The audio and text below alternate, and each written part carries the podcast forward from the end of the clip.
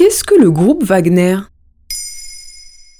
Merci d'avoir posé la question. Fin février 2022, le journal britannique The Times a révélé que le groupe paramilitaire russe Wagner a tenté d'assassiner le président ukrainien Volodymyr Zelensky. 400 mercenaires étaient présents à Kiev depuis le mois de janvier 2022, rapatriés d'Afrique avec l'objectif d'assassiner le chef d'État et de prendre le contrôle du pouvoir. Zelensky l'a lui-même affirmé dans un discours prononcé le 25 février 2022 au lendemain de l'invasion russe. Tu peux m'en dire plus sur ce groupe? Le groupe Wagner surnommée l'armée secrète de Vladimir Poutine, est une société paramilitaire privée russe qui a été particulièrement active lors de la guerre du Donbass.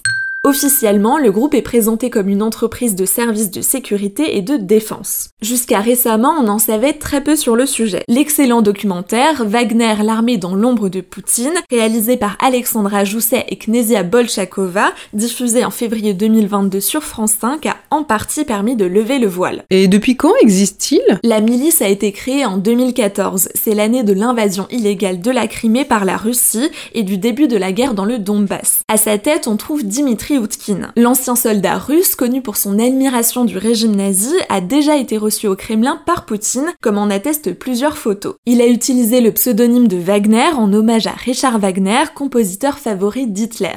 Il y a un deuxième nom important depuis sa création, c'est celui d'Evgeny Prigogine, un oligarque russe qui finance Wagner. Il est aussi connu pour avoir participé à la campagne de désinformation aux États-Unis en 2016 dans le but de faire élire Donald Trump. Aujourd'hui, Wagner serait composé de 5000 mercenaires.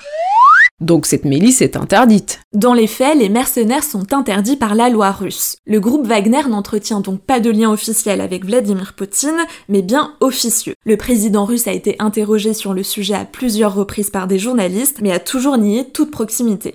Le groupe Wagner est une armée illégale. Juridiquement, il est impossible de trouver sa trace. C'est ce qu'on appelle une société fantôme. Et c'est très problématique, comme l'a expliqué la réalisatrice Alexandra Jousset à Brut, parce qu'il est impossible d'accuser Wagner de crime et de le poursuivre en justice. Wagner est notamment accusé d'avoir assassiné trois journalistes russes en 2018 qui enquêtaient sur son fonctionnement. Est-il connu à l'extérieur de la Russie? Eh oui, début 2022, les mercenaires étaient présents dans 14 pays, dont la Syrie et le Venezuela, et surtout en Afrique où la Russie a des intérêts stratégiques, à savoir en Libye, en République centrafricaine et encore au Mali. Dans plusieurs de ces pays, ces soldats sont accusés de meurtres, d'exactions atroces sur les populations civiles et de viols. Qu'en disent les chefs d'État étrangers? Mi-février 2022, Emmanuel Macron a annoncé le retrait des troupes françaises du Mali. Dans son annonce, il a pointé du doigt la présence du groupe Wagner afin de servir les intérêts économiques de la Russie.